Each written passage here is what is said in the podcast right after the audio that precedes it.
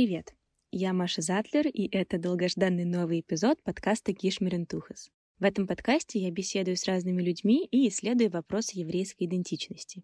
Эпизод, который вы сейчас услышите, для меня особенный, потому что я буду разговаривать со своими родными бабушками, Адой и Ларисой. Поэтому мне будет очень приятно, если вы поделитесь этим подкастом со своими друзьями, поставите лайки и напишите комментарии.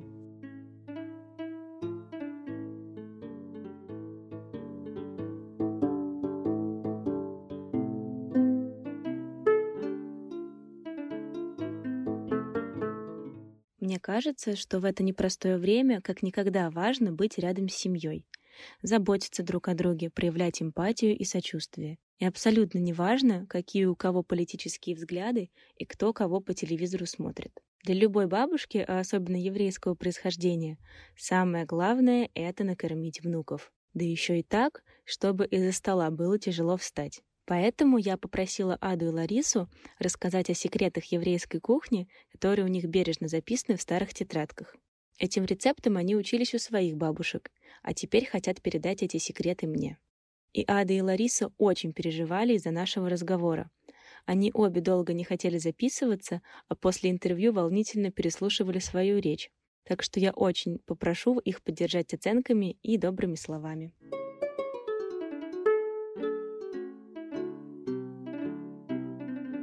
Обе мои бабушки родом из Украины. Правда, получилось так, что бабушка Ада родилась в Вене. Я Меламут Ада Аркадьевна. Мне 75 лет. Я родилась в 1947 году.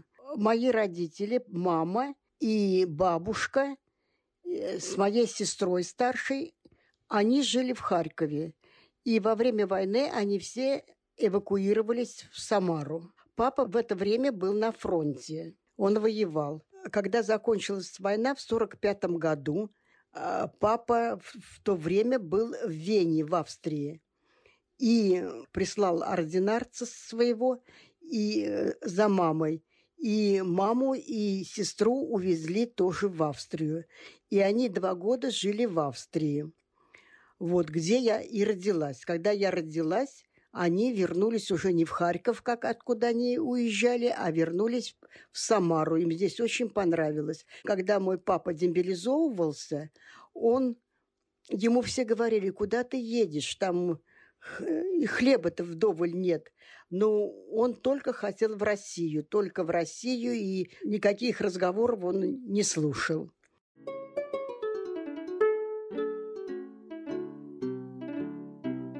Что в Вене вот два года делали? Дедушка служил. Он был э, старший лейтенант. Есть орден Отечественной войны первой степени. У него есть в мирное время орден Трудового Красного Знамени. И очень много-много всяких медалей. Вот. И во время войны у него и за взятие Берлина есть. Вот. Про него была большая очень статья в газете. Ну, то есть он не хотел продолжать военную именно карьеру? Да, да, и, демобилизовался. Он по специальности ветеринарный врач. Лечил всякий скот. Он пользовался большим авторитетом. Он очень был грамотный. Он потому что до войны уже закончил ветеринарный институт. Если честно сказать, поскольку мы жили в Куйбышеве, в России, то в нашей семье никакие традиции еврейские не, не было. Абсолютно ничего жили, как все россияне. Праздновали также русскую Пасху. А я помню, когда я была маленькая, и у нас все бегали и славили, и я стала проситься, чтобы меня тоже отпустили. Меня папа не отпускал, он был потому что член партии. Но потом все-таки он согласился, я у него спросила, а что надо говорить? Он сказал мне, спасибо Ленину говори, спасибо Сталину. Вот, и я ходила, и когда я кому-то заходила, и когда говорила «Спасибо Ленину, спасибо Сталину», а не «Христос воскрес», все очень смеялись. Вот, но, тем не менее, все равно я пришла домой с полными карманами конфет, этих крашеных яиц и так далее. Но ты думаешь, что он по убеждениям такой был или просто боялись он... очень сильно? Нет, нет, нет, нет. Он, он ничего не боялись, он был очень смелый, он прошел войну. Это он по убеждениям был такой. И даже тогда, когда у нас, к нему пришел мой брат, уже взрослый, работал. Он работал на том же производстве, где и папа мой работал. И когда он сказал, что теперь партии нет и не надо платить партийные износы, а он был уже далеко на пенсии, ну, глубокий пенсионер, он сказал, ты не придумывай, все равно это самое партийный взнос я платить буду. Но чтобы его не расстраивать и не нервировать, брат сказал, ну хорошо, продолжай. Он у него брал, потом маме эти деньги отдавал.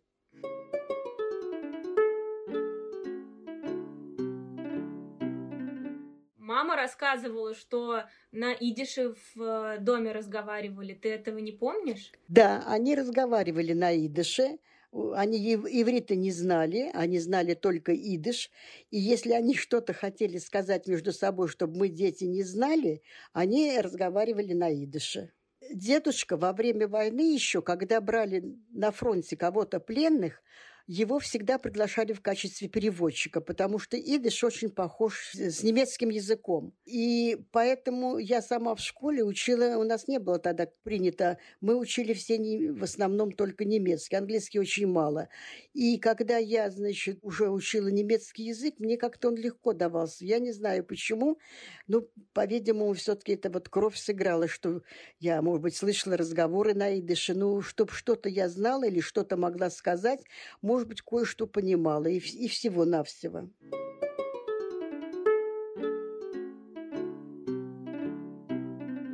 Семья бабушки Ларисы жила в местечковой украинской деревеньке.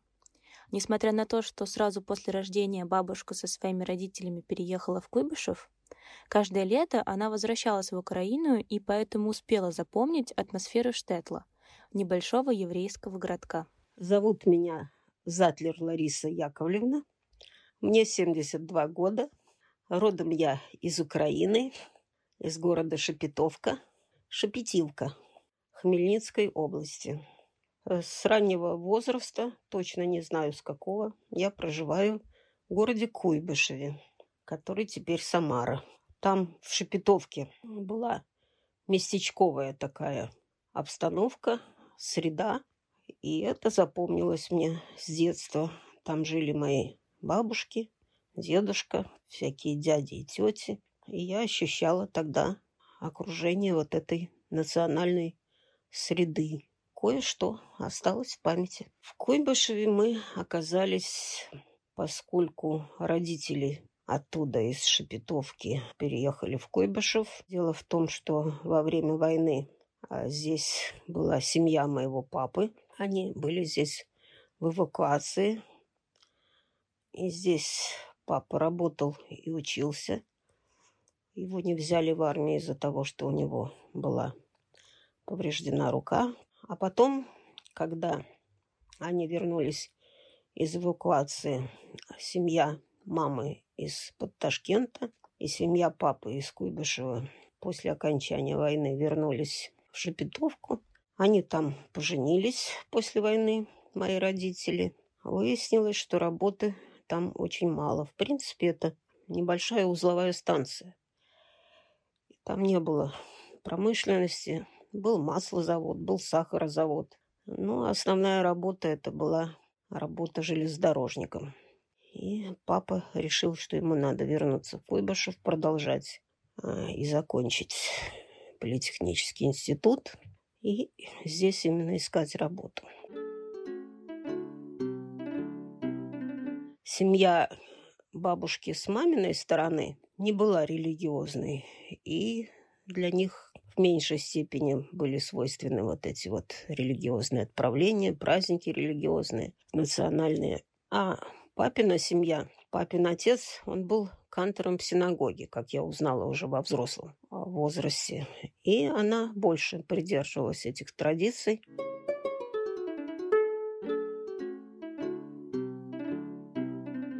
Несмотря на то, что обе бабушки считают себя вполне обрусевшими, мне кажется, что в нашей семье довольно много известных блюд из традиционной еврейской кухни. Например, на каждый праздник бабушка Ада делает фаршмак, закуску из рубленой рыбы. У нас в доме, в семье, значит, всегда делали фаршмак из селедки, всегда готовили фаршированную рыбу, всегда у нас, значит, куриную шейку начиняли, и еще, значит, делали цимис ну, как бы в переводе это лучше всех. Вот.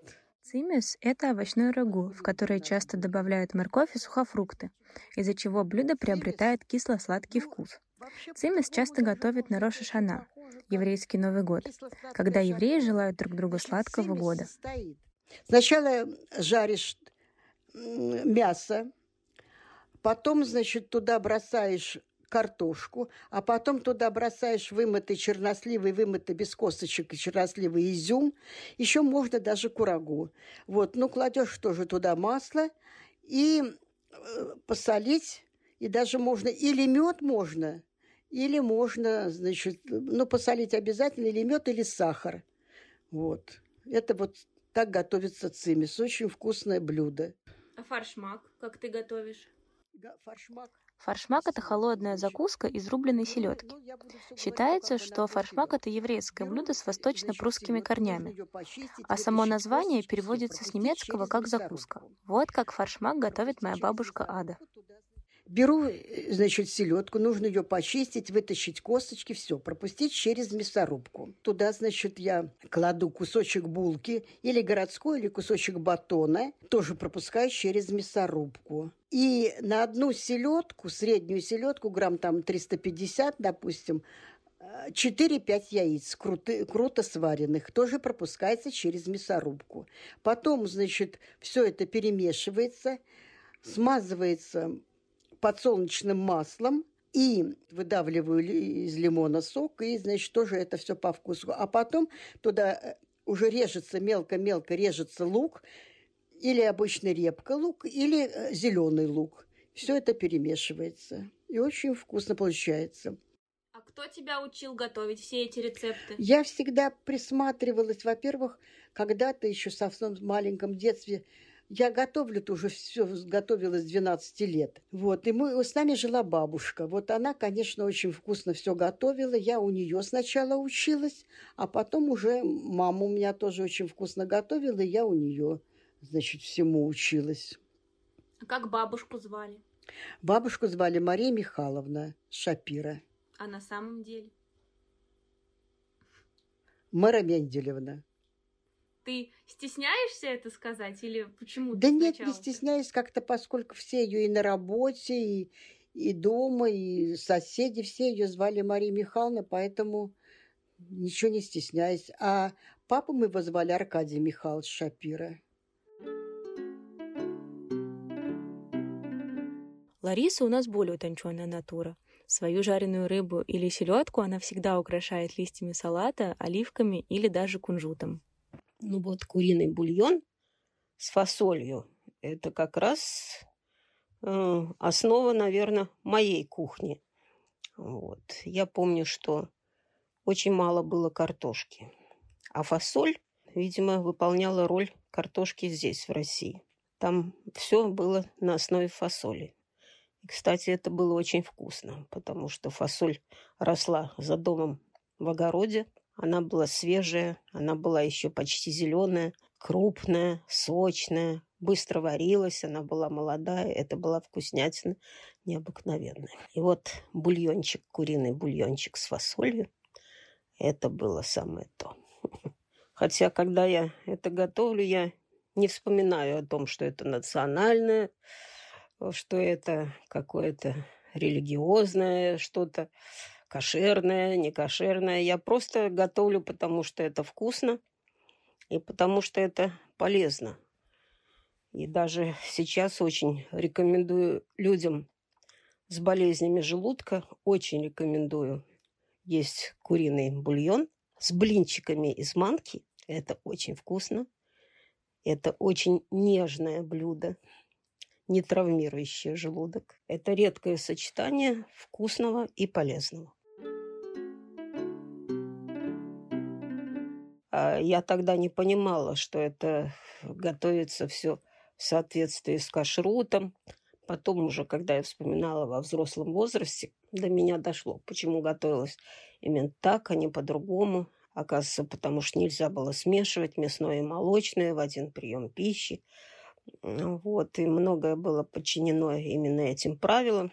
Если вот сейчас мы спокойно можем съесть после мяса какой-то что-то печеное, куда входит молоко и масло сливочное и так далее, то там десерт был, допустим, яблоко в кляре. Яблоко, из которого вынута серединка, разрезанная на ровные кружочки, ну, толщины там, допустим, где-то миллиметров 6-7. Вот это вот яблочко обваливалось э, в кляре из яйца. Яйцо, сахар, ваниль, допустим, и поджаривалось на растительном масле. Вот это был такой десерт. Это было очень вкусно. А еще бабушка готовила курочку тоже в каком-то кляре, и это было очень вкусно, это было очень красиво. Этот кляр был после обжаривания, он был какой-то воздушный. Это было так красиво. То, что соблюдался кашрут, словами это не проговаривалось, и строгих каких-то правил не было. Наверное, но... взрослые это понимали, просто нам это никто не объяснял. Я тогда этого не понимала, а мои родители, которые уехали сюда, они оба были комсомольцами. Наверное, им внушили, что это уже все устарело, и это не нужно. Это не объяснялось детям. Они сами этого не придерживались. А потом я уже, когда стала вспоминать, что я ела в детстве, у кого, до меня стало доходить, что там соблюдался именно кашрут. Очень хорошо помню штрудель. Вот это что-то необыкновенное. Еврейский штрудель, который пекся на подсолнечном масле. Я думаю, что тогда вообще не существовало рафинированного масла. Это, это с этого штруделя буквально стекало деревенское пахучее масло. Но это не мешало. Это было так вкусно. Тончайшее тесто, многослойное. А там начинка. И изюм, и вишни из варенья, и орехи, и э, кусочки лимона, а, ну яблоко, конечно, яблоко туда входило, да. А тесто это замешивалось без молока, то есть после мясной пищи, пожалуйста, вот можно было употреблять такой десерт. Вообще, вот я помню, как-то ты много рассказывала про десерты, которые вот в твоем детстве были, и почему-то ты их не готовишь и как-то не сохранилось. Вот про варенье прозрачное. А, варенье, да. Варенье я до сих пор не могу разгадать загадку как бабушка ухитрялась сварить варенье. Оно было ярким, красным, розовым, светящимся прямо вот на солнышке. И если я хочу, чтобы мое варенье стояло долго, значит, я должна его проварить как следует. И оно у меня из-за этого становится темно-коричневым, очень некрасивым. И даже запах у него уже не тот. А у бабушки оно просто лучистое было, светящееся, красненькое на солнце, прозрачное, как будто вот свежие ягодки. А холодильников тогда не было. Для меня загадка, как она могла сохранить это варенье, если она его варила недолго. А еще меня поражало то, где она брала время, потому что никаких э, приспособлений типа стиральных машин и прочего не было. Везде был ручной труд, все было очень тяжело. А хозяйка она была прекрасная. И вот она ухитрялась еще варить вишневое варенье. Там из каждой вишенки удалена была косточка, и туда-обратно заложен кусочек грецкого ореха. А, и, и еще к этому варенью добавлялась морковь, очень тонко нарезанные кружочки, и они вываривались в этом сиропе и становились такими, как цукаты, такими тягучими, такими тверденькими, пластичными. Очень вкусная морковка. И вот этого творения с грецким орехом и с морковкой я просто забыть не могу. У меня не получается такое.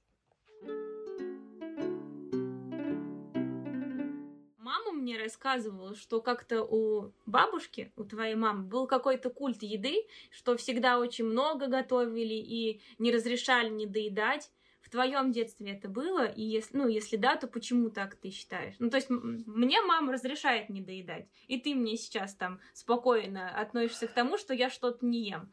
А мама говорит, что в ее детстве так не было. Ну, конечно, они любили, чтобы пустые тарелки даже говорили, вот какая-то пословица по, по поводу пустых тарелок была. Вот, и они старались накладывать столько, чтобы не оставалось. Потом я в детстве росла очень худая, и у меня был очень плохой аппетит. И поэтому они, конечно, были заинтересованы в том, чтобы я ела.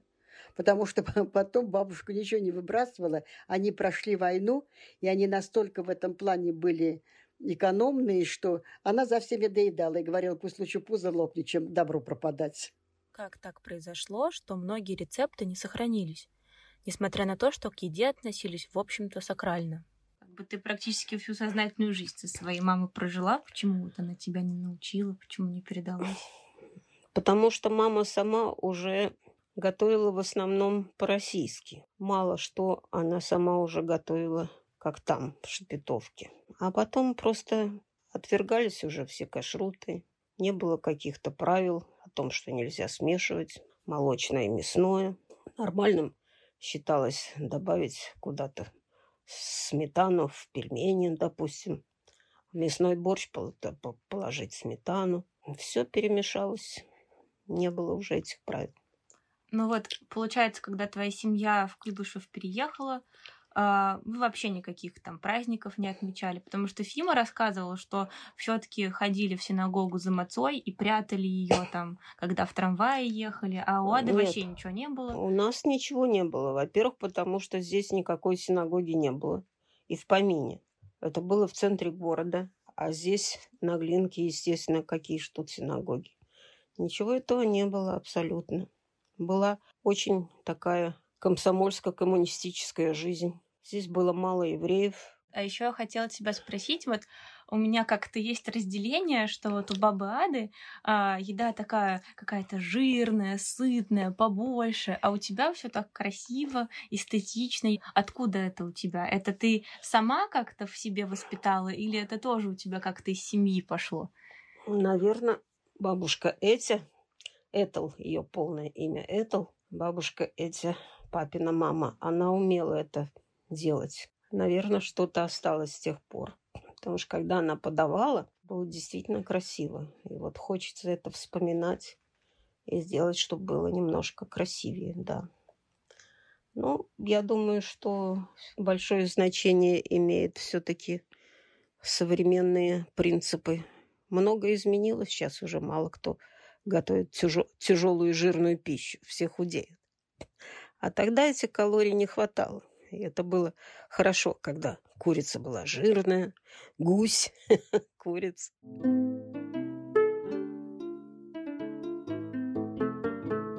Бабушка Лариса рассказывала, что ее бабушка делала варенье из крыжовника, и что вот оно было какое-то прозрачное, что вот у нее так не получается, и она такое не делает, а вот в ее детстве было. Может быть, вот из смородины какие-то рецепты, то, что на даче смородину собирали? Ну, у них были традиционные рецепты. Но если черную смородину, то они через мясорубку ее также перекручивали с сахаром. Вот, варенье всегда, всегда было очень много варенья. Вот, я даже помню, э, говорили, что ну, как бы в детстве все-таки это все было дефицитом, они говорили, варенье не борщ ложками не хлебают. Я вот даже вот не могу сказать, чтобы вот у меня не получалось так, как готовила мама или бабушка. А вот когда ты познакомилась с дедушкой, ты узнала, что у нас там и синагога в Самаре есть, и что вот Мацу делает. Ты про это знала до знакомства с дедушкой? Можно сказать, что нет. Никогда на эту тему почему-то в нашей семье разговоров не было. Никогда. А свинину вы ели вы? Да, да, свинину у нас всегда готовили, всегда мы ели, всегда делали и свинины и отбивные, и тушили свинину. Мы эти никакие, ничего мы не соблюдали никогда. А вот на дни памяти ты всегда готовишь пироги вишневые, пирожки с там луком, яйцами. Это кто тебя научил? Это я все от мамы училась. Мама очень много пекла, она и мясные беляши всегда э, делала, и жарила, и потом пекла их. Вот, и всякие пироги тоже очень... У нее всегда очень было вкусное тесто. Она никогда не жалела никаких продуктов. И, кстати, никогда мы не делали на маргарине, всегда все делали на масле. Честно, но я была немного удивлена ответами бабушки Ады. Мне кажется, именно она в моем детстве постоянно говорила о нашем происхождении, а ее главное хобби — обсуждать с дедушкой, кто из представителей российской эстрады имеет еврейские корни. Ты вот жалеешь, что вот какая-то часть именно культуры как-то мимо вашей семьи прошла? Если бы я попала куда-то в другую страну или в тот же Израиль, может быть, может быть, я и жалела. Но поскольку я живу в России, живу среди русских, мне никогда это не понадобилось. Но вот ты сейчас узнаешь, что есть какие-то праздники, даже не говоря о религии, это же все равно как-то интересно узнать там. Да, конечно, я, например, знаю, что если русская Пасха, например, будет завтра, а наша была на неделю раньше, мы к Пасхе Пейсах это у нас называется. Мы всегда, тоже когда дедушка познакомился, они покупали мацу, вот, и мы сейчас мацу покупаем. И очень хорошо с куриными бульонами.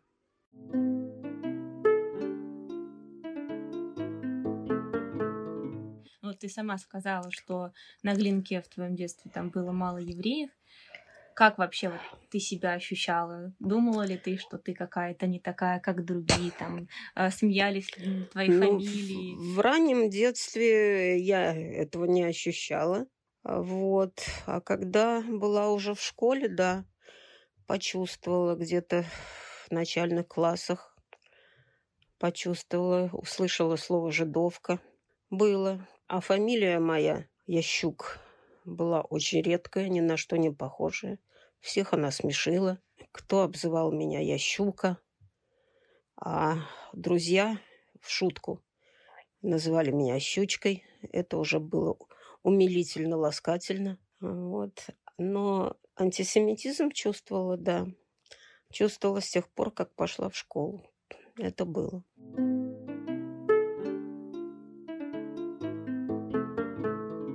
ярого коммунизма не было. Я помню, что папа мой а, отказывался вступить в партию. Его уговаривали, его почти заставляли. Была дилемма.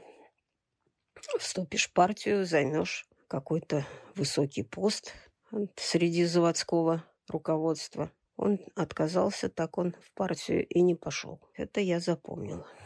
Так что ярого коммунизма у моих родителей не наблюдалось, но в то же время и приверженности к каким-то вот религиозным устоям не было. Наверное, может быть, э, был даже еще какой-то и страх показать свое еврейство.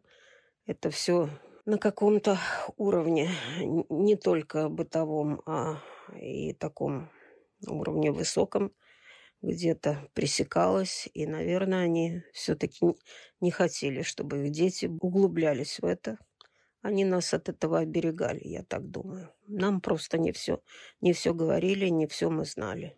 Ну, я сужу по своей маме. Папа-то умер рано, 52 года. А мама дожила до 78, и уже в преклонном возрасте она стала соблюдать праздники религиозные, Вспомнила о том, кто она такая, соблюдала посты. Она выбрасывала хлеб из дома в преддверии Пасхи. Кое-что она соблюдала, да. Она даже хотела, когда хоронили папу, хотела, чтобы его памятник был с шестиконечной звездой, но потом побоялась вандализма, а это было нередко, и ничего на папином памятнике нет ни шестиконечной, ни пятиконечной, никаких звезд.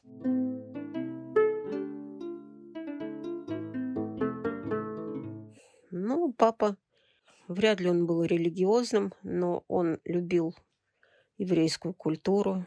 Он Вообще-то он учился в еврейской школе. Начальная школа у него была еврейская, а у мамы украинская. Папа хотел, чтобы я изучила идиш, иврит. Он написал мне алфавит сам по памяти. Но я была ленива, я не знала э, истинных побуждений. Может быть, если бы он посвятил меня в какие-то глубины еврейства, объяснил мне, почему надо знать свою идентичность. Но он не объяснил. И вот из-за своей лени я не знаю своего языка. Вот. Ну и папа мне этот алфавит писал. Может быть, он его знал, поскольку его, его папа был кантором в синагоге. Кстати, он мне потом показал газетку, где несколько человек, такие же, как мой дед, его папа, они отказывались от синагоги. В тексте этой заметки говорилось, что им не нужна религия, не нужна синагога. Они добровольно отказываются и приветствуют то, что синагога будет закрыта. И копии их подписей были сфотографированы в газете. Несколько человек подписывали, что они добровольно отказались от синагоги, а она им просто не нужна. И они теперь верят только в коммунизм. Они делали это под страхом, конечно, очень жалко, но это было. Я училась очень хорошо.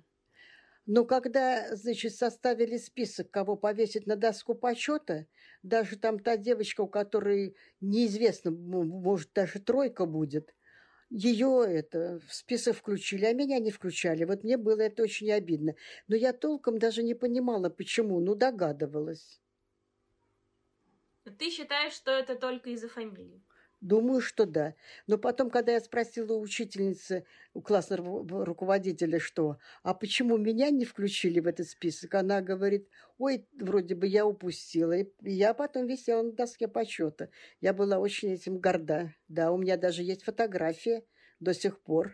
Сохранилась, когда уже там через год снимали эти фотографии. Thank you.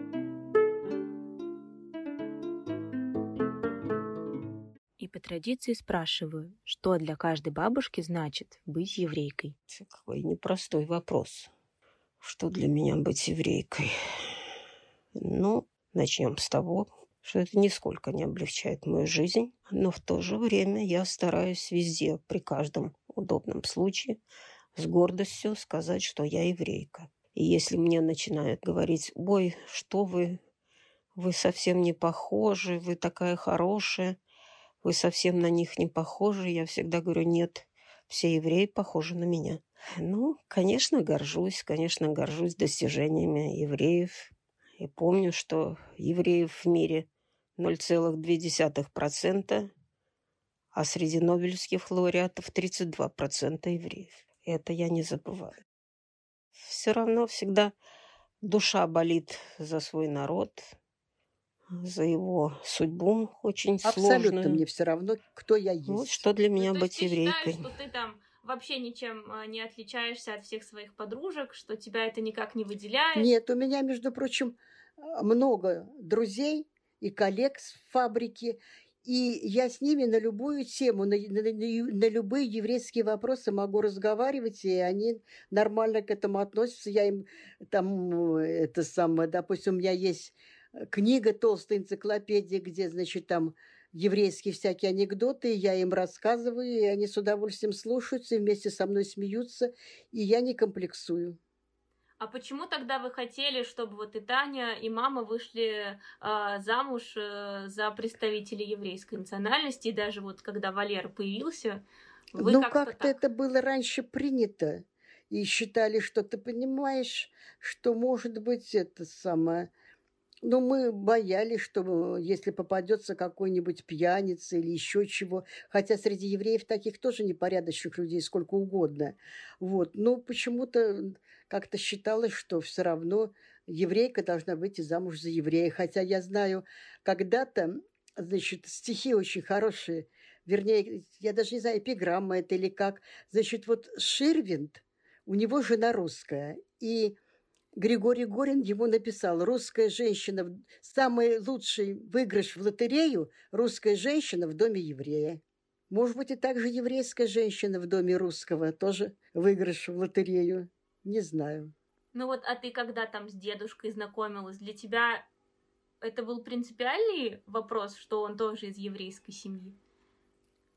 Мне, конечно, тоже почему-то хотелось еврейского парня, чтобы угодить родителям.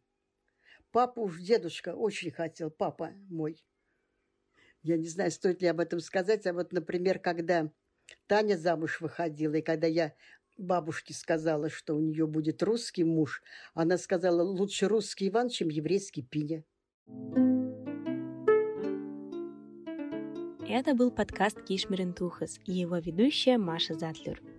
Спасибо, что дослушали до конца, а Денису Залкова спасибо за помощь с монтажом этого выпуска. Слушайте подкаст на всех стриминговых платформах, оставляйте оценки и обратную связь. Пока!